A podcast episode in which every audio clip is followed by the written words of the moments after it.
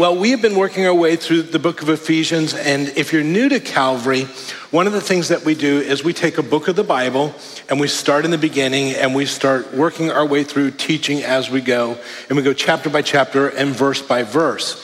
So we've been going through the book of Ephesians on Sunday morning, and uh, we're now in chapter four. And if you've been part of the study, then you'll know that it was the first three chapters that Paul lays out the theological foundation.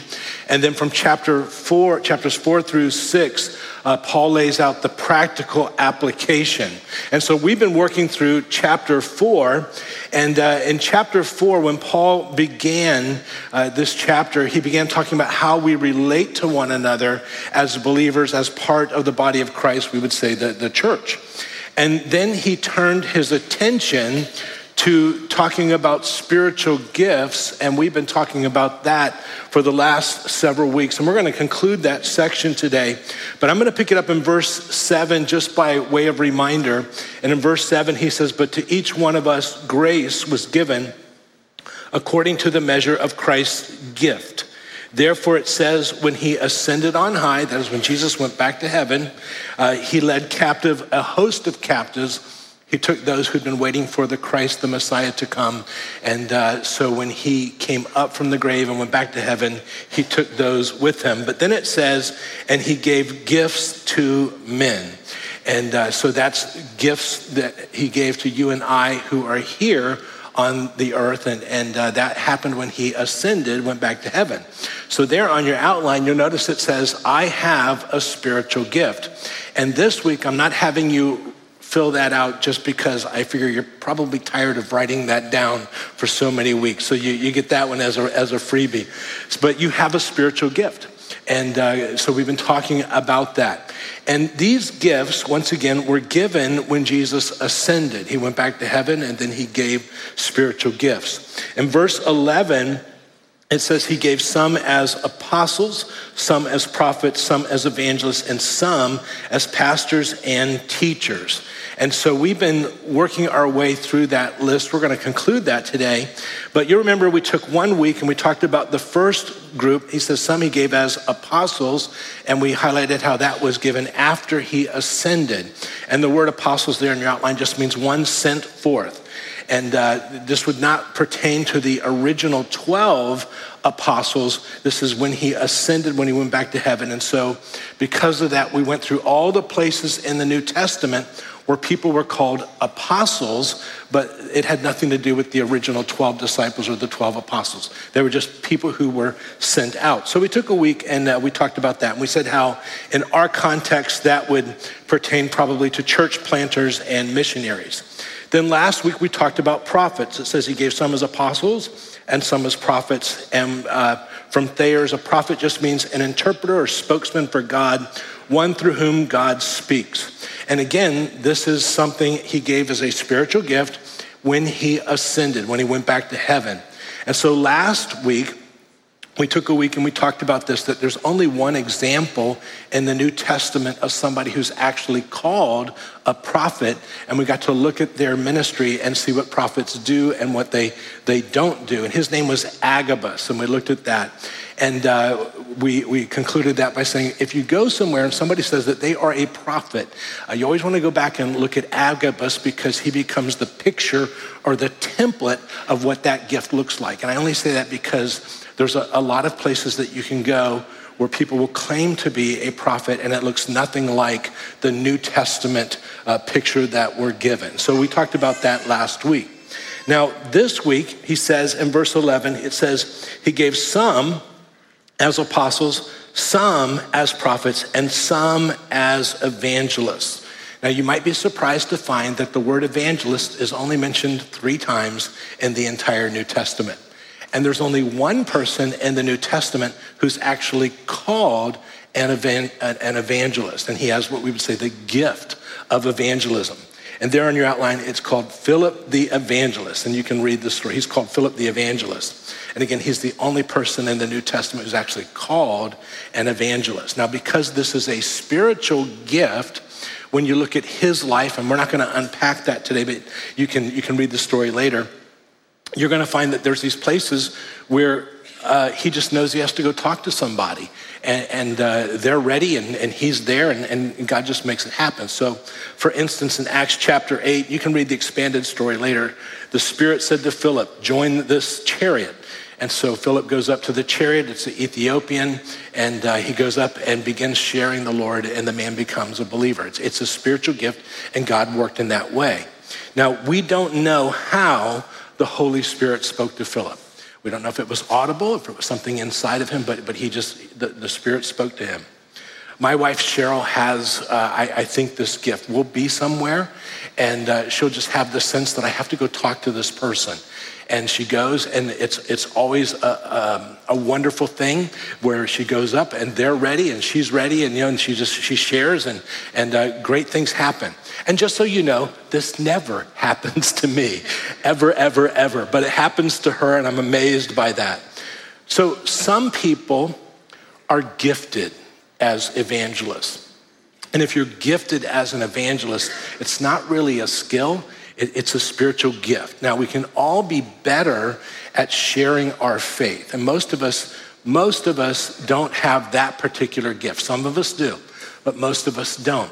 Um, so for us, we're like Timothy in the Bible, where Paul had to write to him, and he says to Timothy, "Do the work of an evangelist." So he he wasn't supernaturally gifted in evangelism, but he, he could still share his faith with the people around him, uh, just like we can, the people around us, the people at work, the people in our family.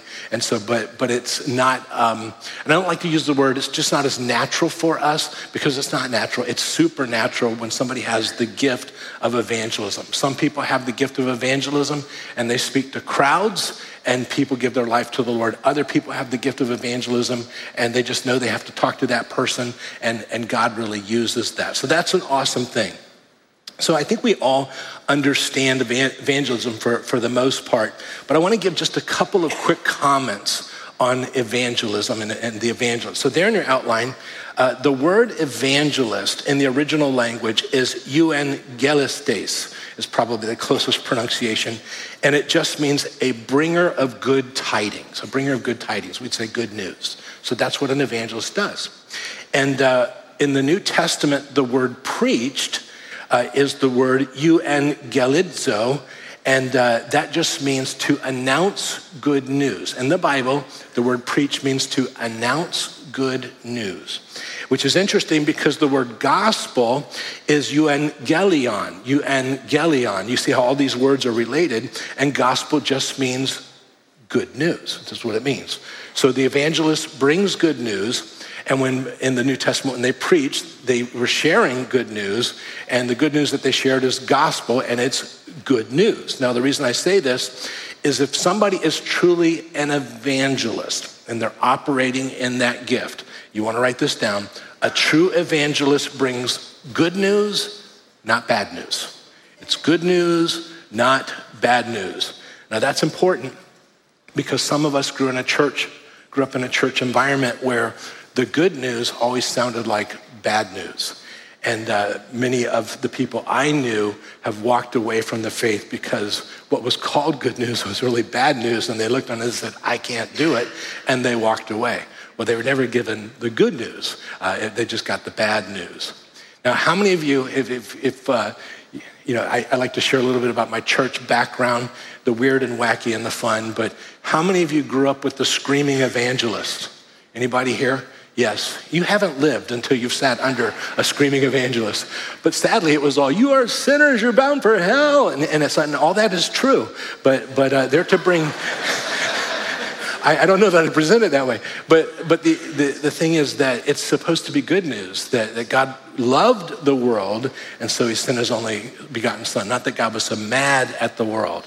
And so it's always good news. So, um, you know, some present a very angry God, and that, that's not who he is. But then we come to, um, and I want to highlight here verse 11. It says, He gave some as apostles, and some as prophets, and some as evangelists, and some as pastors and teachers.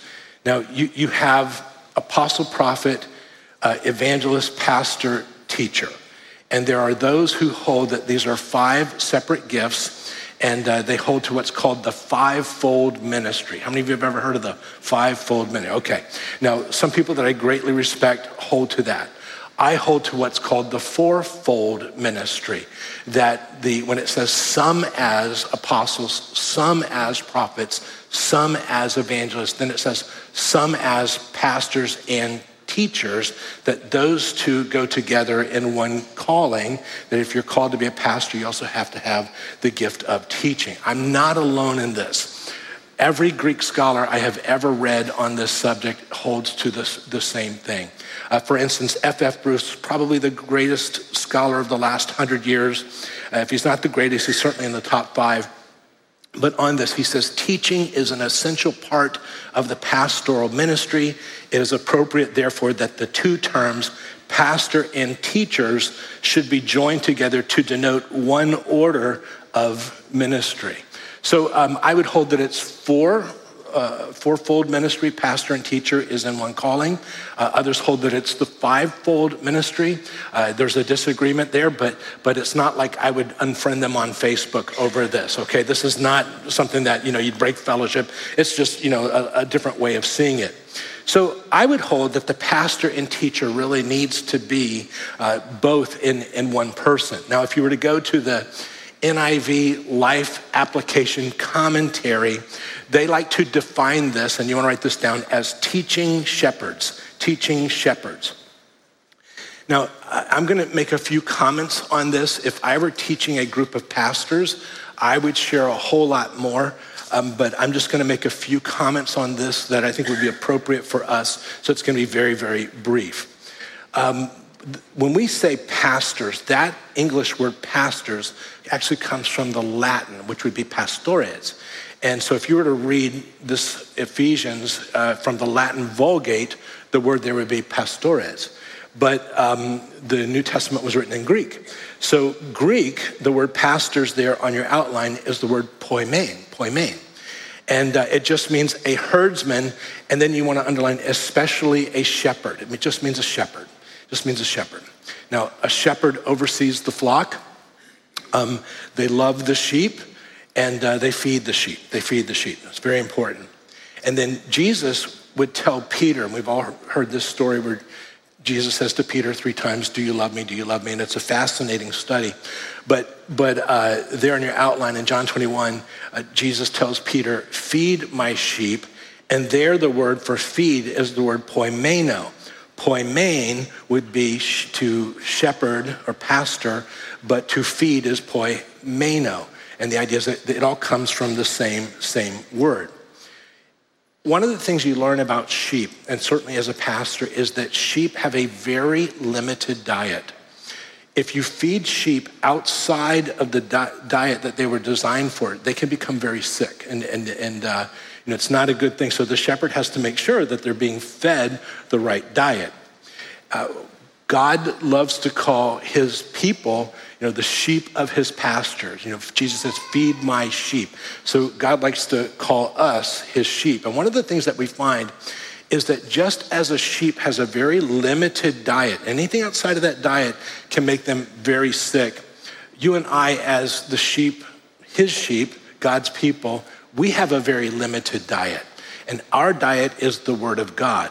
So the role of the shepherd is to be feeding God's people God's Word. And, and uh, without going into a, a, great dissertation, I'm concerned that as I look across church world, that there is a move away from teaching God's people, God's sheep, the diet that they were designed for, which is God's word. Man does not live by bread alone, but man lives by every word that proceeds out of the mouth of God. So we always stick to that. So here on your outline, you want to write down that pastors or shepherds uh, feed by teaching God's word. And so, that, whether that's topically, and some pastors are amazingly gifted feeding God's word topically, or they do it like we do, chapter by chapter, verse by verse, God's God's people, God's sheep, need a good dose of a Bible. They need a good dose of, of God's word. So that's, that's what we focus in on.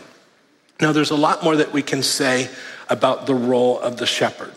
And um, maybe this is a response from my own church background, which uh, many of you have heard about.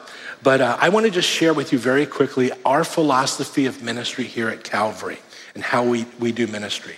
There on your outline, Paul would say it like this He says, Not that we lord it over your faith, and you want to underline your, your faith, but are workers with you for your joy, for in your faith, you are standing firm. What you notice there is Paul says we're, we're, we're there for the sheep. You know, we're there to help you grow and stand firm in, in your faith. And, and uh, what, what I get from that and how we operate, hopefully, is that we're not here to control your life. We're not here to tell you who to marry. We're not here to tell you what job to get or what car to buy. That's not really what we do. Uh, if we can come alongside of you and help you as you stand and grow in your faith, then that's what we want to do. So, uh, I'm, I'm going to use an illustration only because this has not happened in our church in some time, so, so nobody can say I'm, I'm, I'm aiming it in any way. But let's say, you know, you come to the church and you want premarital counseling. And so we go through that. And uh, at the end of that, you know, one of the pastors says, I don't think this is a really good thing for you. As a matter of fact, you, you really should not marry this person. You should run from this person like you would from a burning building. That's, that's where we're at. And, and so uh, we might share that with you, but if you go, I'm going to marry that person, you know, we don't, we don't stop you. We don't excommunicate you. We, we don't, you know, avoid you or ostracize or anything like that. And so if you marry that person, we've come alongside, and if you, you take that, great. And if you don't, and let's say it works out, it's a wonderful thing. You know, we'd love to say, we really missed it on that. We were so wrong, and uh, we're glad that we're wrong because uh, it's working out great. So with that, we celebrate with you that that happened. That's not what usually happens. Usually, what happens is it goes horribly wrong. And so we want to do things in a way so that even if somebody doesn't take the counsel, at least they know that this was a place where they were loved, they made the decision, but they know that they can come back here and they can get counsel, they can get ministry because of the way that we handled things. Does that make sense? So it's it's it's your it's your decision at the end of the day. We come alongside to help you as you stand firm in, in your faith and as you grow. So we want to love people, and you'll hear us say we love people on the way in. And sometimes we have to love people on the way out. And if we do that right, then maybe at a later time we'll be able to love them on the way back in again. So that's our philosophy of ministry. Now, I say that because if you grew up in church and you're as old as I am, um, you'll remember back in the 70s, there was this whole uh, movement called the shepherding movement. How many of you remember the shepherding movement? One of you, good. And we'll talk after service. But, uh, you know, it, there was this whole thing about you need to be under authority, you need to be under a shepherd, and they determine if you want to marry this person, then they say no, then you're out of God's will, you're out of authority. And it was wacky. It was wacky. So we come alongside to, for, to help you in your faith as you stand firm, but uh, we're not here to run your life. I've got 12 kids. I don't have time to run your life. I'm just trying to get through the day. Talk to my wife. She might, she might have some free time. So, so here Paul lays out the spiritual gifts, and now he's going to give the goal of the gifts. And this is very simple. Goal of the gifts, verse 12. And he says, For the equipping of the saints for the work of service, for the building up of the body of Christ. So, very simply, the goal of equipping the saints for the work of service is to build up the body of Christ, to build up the body of Christ. And what you notice here is that the primary emphasis is not evangelism, but it's, it's having, it's equipping the saints for the work of service. Now, why is that important? Well, Jesus never says, go ye into all the world and make converts. He says, go ye into all the world and make what? Disciples, disciples. Now, why is that so important? Because disciples will make converts. But converts don't typically accomplish a lot. So the goal is to bring people to the place of maturity so that they will do that. So we equip the saints for the work of service. Here at Calvary, we have, I think it's like 70 groups that meet. Uh, it takes about 100 people every service, uh, every, every Sunday to, to make all of this happen. So we, we're equipping the saints for the work of service. This is very different than the church that I grew up in, which we had about 80 people, and it was a wonderful church and it was a wonderful background. But about every three or four years, we would get a new pastor. How many of you come from a church background? Every three or four years, you get a, a new pastor. Okay. And, and so we would do that. So we'd have this list of things that we wanted the pastor to do. We'd say, well, you know, um, we think that you need to be prepared. So we want to give you seven hours a week to prepare for Sunday morning and, and then Wednesday night because you got to teach that. And, and then uh, we want you to have this many hours a week visiting the shut ins because we're not going to do it. So we're going to pay you to do that. And then we want you to have so many hours a week where you're going to counsel. And so you're going to do that. And then on Sunday morning, we all show up and we watch you do your thing. But we, we never really equipped the saints for the work of service. We simply paid somebody else to do the work of service. And when you do that, the church has a very hard time growing because uh, you have one person trying, trying to do it all. So we're very blessed here at Calvary that so many people are being trained up for the work of service. And, and I prefer the work of ministry because that's what it's really talking about. This isn't talking about sweeping and cleaning bathrooms, although that's, that might be part of it. This is ministry that we're talking about. So the goal is to equip the saints for the work of ministry. I put verse 13 on your outline, and it says, Until we all attain to the unity of the faith and of the knowledge, and I'm going to come back to that word, of the Son of God to a mature man. You want to underline that? To the measure of the stature which belongs to the fullness of Christ. So, the result of equipping the saints for the work of service uh, work of ministry, I like to say, is going to be spiritual maturity. Write that down. It's going to be spiritual maturity. Maturity as an individual, and then maturity as a church body, body of believers. So the question then is what does spiritual maturity actually look like? What, it, what does it look like? Well, there on your outline, I put spiritual maturity is evidenced by. And the first thing we're going to say is going to be Christ likeness. Christ likeness. The very last line of verse 13 uh, to a mature man, to the measure of the stature which belongs to the fullness of Christ. And so spiritual maturity is going to make us look a lot like Christ. How would he be operating in this situation? And then it says, to we all attain to the unity, unity of the faith and of the knowledge of the Son of God. Now, if you've been around the Bible, you'll know that knowledge typically in the Bible is the word gnosis, gnosis. But this word is epigenosis, so it's slightly different, slightly different. And this word epigenosis means a precise and correct knowledge, a precise and correct knowledge.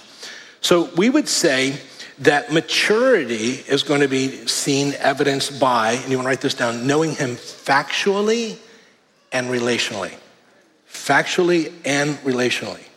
We need to know him with our head, but we also need to know him with our heart. We need to know him theologically, but we also need to know him intimately.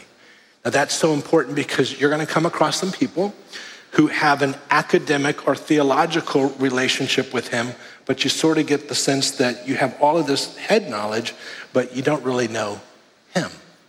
On the other hand, there are people who are very passionate in their knowledge of him and, and they love the Lord, but they don't really have knowledge about what's truth and error. And sometimes, you know, they can say and do some things that we might look on and say, that it's kind of dumb. That's kind of dumb. And so you have to have both. You have to have the factual and relational um, uh, relationship with Him, knowing Him in that way.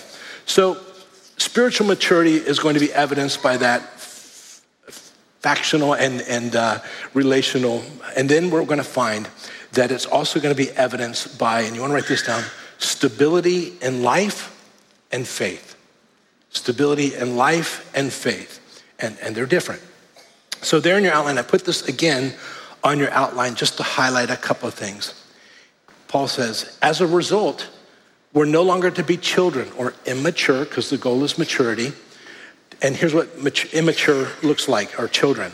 Underline, tossed here and there by waves. And that's all one Greek word. I want to talk about that. Kludonizomehi is uh, how you pronounce it, kind of. And carried about by every wind of doctrine. We want to talk about that. By the trickery, cubia, of people, by the craftiness and deceitful scheming. So the first one The first one talks about tossed here and there by waves, and that's one Greek word. It's, it turns into a phrase, but it's kludonizomehi. Uh, and, uh, I'm pretty impressed with myself that I said that. But it's the same word that was used. You remember when Jesus is in the boat and the storm comes, and uh, it says there in your outline, he rebuked the wind and the surging waves, which would be kludon. And so that's the stem word from which this comes from. So, so here, immaturity is when the storms of life come and the people are just tossed here and there in their faith. They're angry at God, they're mad at God, they're walking away and, and their faith is destroyed. And here's why because nobody ever taught them that this isn't heaven. Um, we live in a fallen world, and I don't like it, but sometimes bad things happen to good people in, in a fallen world. I don't like that. But, but when you're mature, it doesn't make you mad at God. It makes you look forward to going to heaven where these things don't happen. But the immature many times will be mad at God because God didn't make it good here. And when God doesn't make it good here, they're, they're blown away. And in their immaturity, what is revealed is that right now, their home isn't heaven, because that's not what they're looking for. Their home is here. And they're angry at God because it didn't, he didn't make it good here. So the goal for that person is to have them mature to the place where those storms of life don't blow them away. Does that make sense? So that's the first part. Now, the second part, and there's two groups here. The, the first part is those who are blown away by the storms of life. Um, but the other group, the second part of that verse, it says, carried about by every wind of doctrine, by the trickery, and I want to talk about that word, of people, by the craftiness and deceitful scheming. And uh, they, they were never taught, they went to church, and they were never taught and so every wind of doctrine that blows through, they're captivated by and they're, they're, they're carried off by, it says, they're carried off by every wind of, of doctrine. And um, interesting thing, when they hear this new doctrine, it makes sense to them because they, they were never actually taught. They were never taught, so they're carried off. And, and I love this word, trickery. Um, the word trickery there is the word kubia, kubia and it comes from kubos, kubos, which is a cube, a cube. We would say a dice, a dice. So if you roll the dice, that would be a kubos or a cube. But when you say kubia, um, it's different. It's a weighted dice, and that weighted dice it, it means for gambling or fraud. So the idea is if you if you have a weighted dice, you know, and, you already know what number is going to be popping up on top because it's weighted. So you just call the number, and every time you roll it, behold, behold, it's that number. So he uses this word, and the reason is that people have never been taught. So somebody shows up with a wind of doctrine, and because they've never been taught, when they roll the cubia, it just makes sense. Look, it's right there, right in front of them. So I wanted to take just a few minutes today, if I could, and I want to give you one example of this cubia that's rolled in front of people who've attended church, but they were never taught. And so now they're carried away by a wind of doctrine because nobody, ever taught them this is the truth. And, and so they're so easily carried away. They're immature. So to do this, and we're going to call this Christianity 101. Now, if you've been around Calvary for any length of time, this is old, old news for you. But um, Christianity 101 is this all Christians believe that Jesus is God. You want to write that down? All Christians believe that Jesus is God. Very important. Now, where does that come from? Well, I could give you a hundred verses. I'm just going to give you two. And I'm going to share the first verse comes from Isaiah. It was written 700 years before Jesus was born.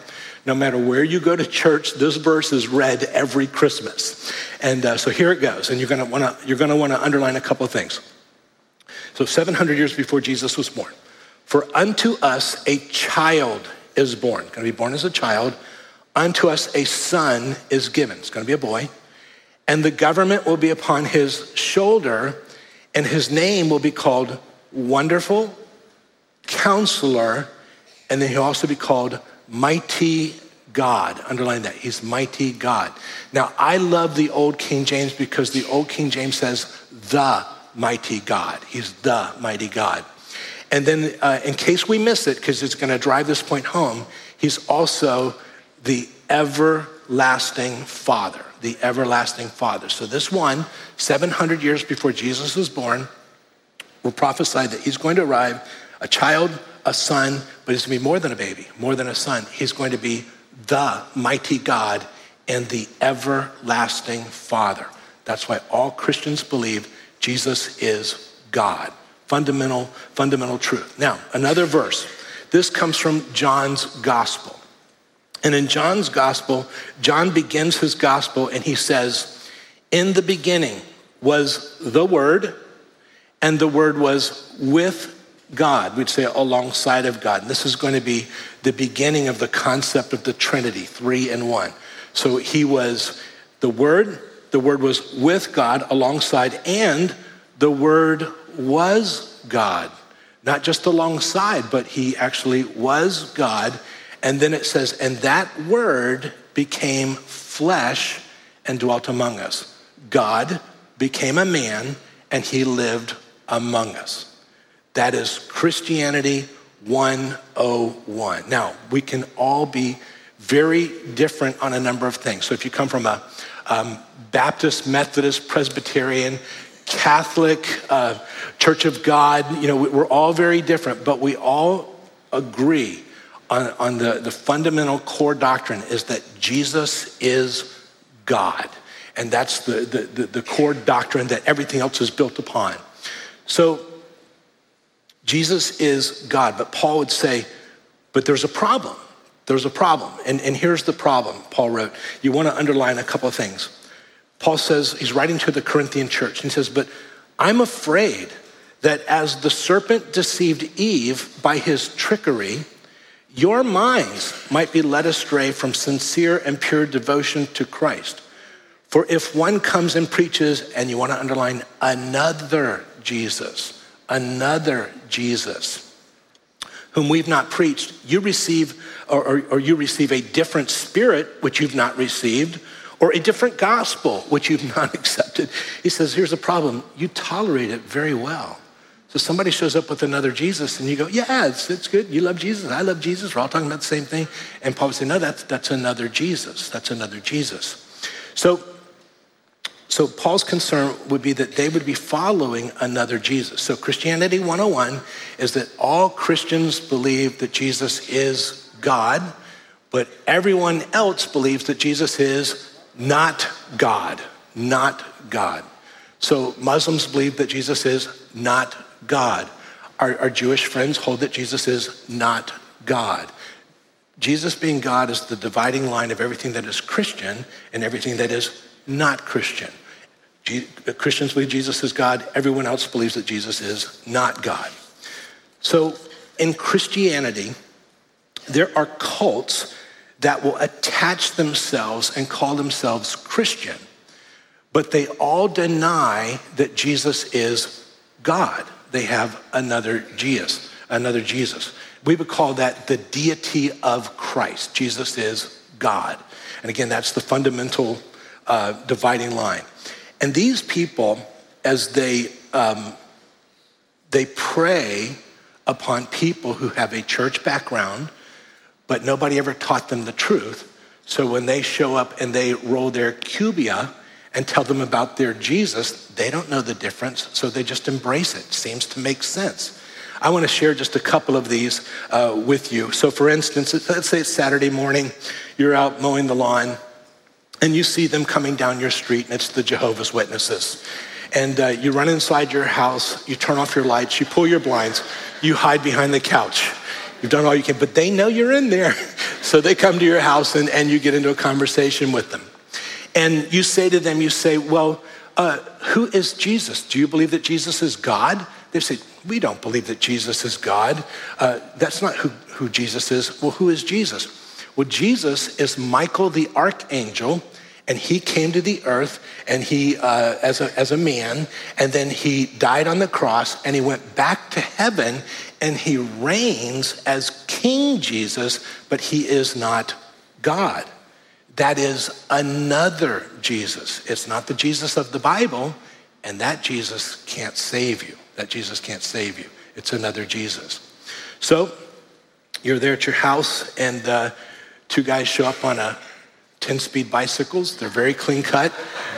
They're 19 years old. They're called elders. And they're very polite because they really are. And uh, they say, We're here to tell you about Mormonism. We want to tell you about Jesus. And they give you a copy of the Book of Mormon and they give you a King James Version Bible. And you go, King James Version? It doesn't get any more solid than that. So they give that to you, and you get into a conversation and you say, Well, who, who is Jesus? Is Jesus God? No, no, no, no, no, no. Jesus is not God. Well, who is Jesus? Well, here's how it works out God had two unique sons. Um, they're brothers. One is called Jesus, and the other one is called Lucifer. Lucifer is not a fallen angel, but he is a son of God in Mormonism. And they said, so here, here's, how this, here's how this all works out. God, Elohim, was a man on a planet in the solar system called Kolob. And there, as a man, he lived a perfect life. So, living a perfect life, he got to become God of this planet. And he brought with him all of his wives, and through endless celestial sex, that is not my term, that is their term. Okay, I'm just using their term. He is populating this planet. And, and uh, as he populates this planet, uh, you know, your goal is to hopefully be like him and have your own planet one day as, as a male. So the mantra of Mormonism is simply this, and here's what they'll say As man is, God once was as God is, man can become. That is, God was once a man, as, as man is, God once was. He lived a perfect life, he became God. And so, as man is, God once was, as God is, man can become. So, your goal as a Mormon male is to live a perfect life so that one day you become uh, a God of your own planet. So Jesus is not God. Jesus cannot become God, but guess what? You can become God. That's a very different Jesus. It's not the Jesus of the Bible. It's another Jesus, Paul would say, and that Jesus cannot save you. Does that make sense? So you're driving around town and you go, honey, we need to get back to church. And so you drive by and you see this place, and it's called the Unity School of Christianity. And you think, unity, I'm all about unity. We need more unity. We should have more. And so you, you also see the Unity School, and you think, we could learn some things. It's a school of Christianity. So you decide to stop in. So you go there and uh, you say to them as you're in conversation, you say, well, well, who is Jesus? Is Jesus God? They would say, no, no, no, no, no. Jesus is not God. Well, who is Jesus? They would say, well, Jesus was a man just like you, and he had the Christ consciousness in him, like every one of us has. And what happened was through a number of reincarnations, Jesus worked out his lower self, we'd say his stuff, to the place where he lived a perfect life, and he ascended but Jesus is not God. He did not die on the cross for your sins. And Jesus does not save you. He simply is the example for you. So your salvation has, uh, has to do with you being reincarnated many times, just like Jesus. And as you're reincarnated, hopefully you work out your stuff to one day you ascend. So your, your salvation has nothing to do with anybody dying on the cross, paying for your sins, because nobody can do that in, in their belief system. You have to work that out through reincarnation. So that whole, it's appointed for man to die once and then the judgment goes right out the window because they just hold you just keep coming back until you work it out in reincarnation. So the idea there is that that is not the Jesus of the Bible. That is another Jesus. But those groups are populated by people who grew up in church. They didn't get answers. They were never taught. Somebody comes, they roll the cubia seems to make sense as they roll it, and then they embrace that, and then they're carried away by every wind of doctrine. Do you find that interesting? Yes. So the, the, the, the answer is not to go out and study the cults. The answer is to study this and find out who the real Jesus is. So when they show up and say, Well, this is the Jesus, you go, That's not the Jesus of the Bible. And when you know it's not the Jesus of the Bible, you won't be carried off by every wind of doctrine. Well, moving on from there, verse 15, he says, But speaking the truth in love, we are to grow up in all aspects into him who is the head, even Christ. There's so much to be said there, but maturity is going to be evidenced by speaking truth with love. The mature person will always speak the truth with love. So we're, we can't be abrasive and we can't be timid. We have to speak the truth in love. Now, there are those who will say that people who are Christians and they're abrasive, they're confrontive, they're in your face, they would say that that's actually the gifting of being a prophet. I would tell you that there's nothing in the New Testament that would say that that's what a New Testament prophet looks like. And maturity is speaking the truth in love, not being abrasive and being in people's face. Well, verse 16, he says, From whom the whole body, being fitted and held together by what every joint supplies, according to, and I've underlined, the proper working of each individual part causes the growth of the body for the building up of itself in love. So maturity is going to be evidenced by, write this down, finding my place and part in the body of Christ. As we grow, the body of Christ grows. And when the, the body grows, when individual members grow, and it's the proper working of each individual part. And the way that we do that is we feed on God's word, we find our place, we begin to let God use us, and, uh, and then we grow. Did you find that interesting today? Good, good, good. All right, well, we're going to close in prayer. This completes, completes this section, and we'll move on from there next week. Let's pray. Father, thank you so much for your word. Thank you for your spirit. And Lord, our desire is we want to be mature Christians, not carried off by every wind of doctrine. And so, Lord, we want to know you. We want to know the truth. Lord, give us uh, eyes to see, ears to hear and the ability to understand who you are and how you operate. And that then, Lord, use us as we take what you've given to us and we minister to others. Keep us till we meet again. It's in Jesus' name that we pray. And all God's people said, Amen. God bless you guys. We'll see you next time.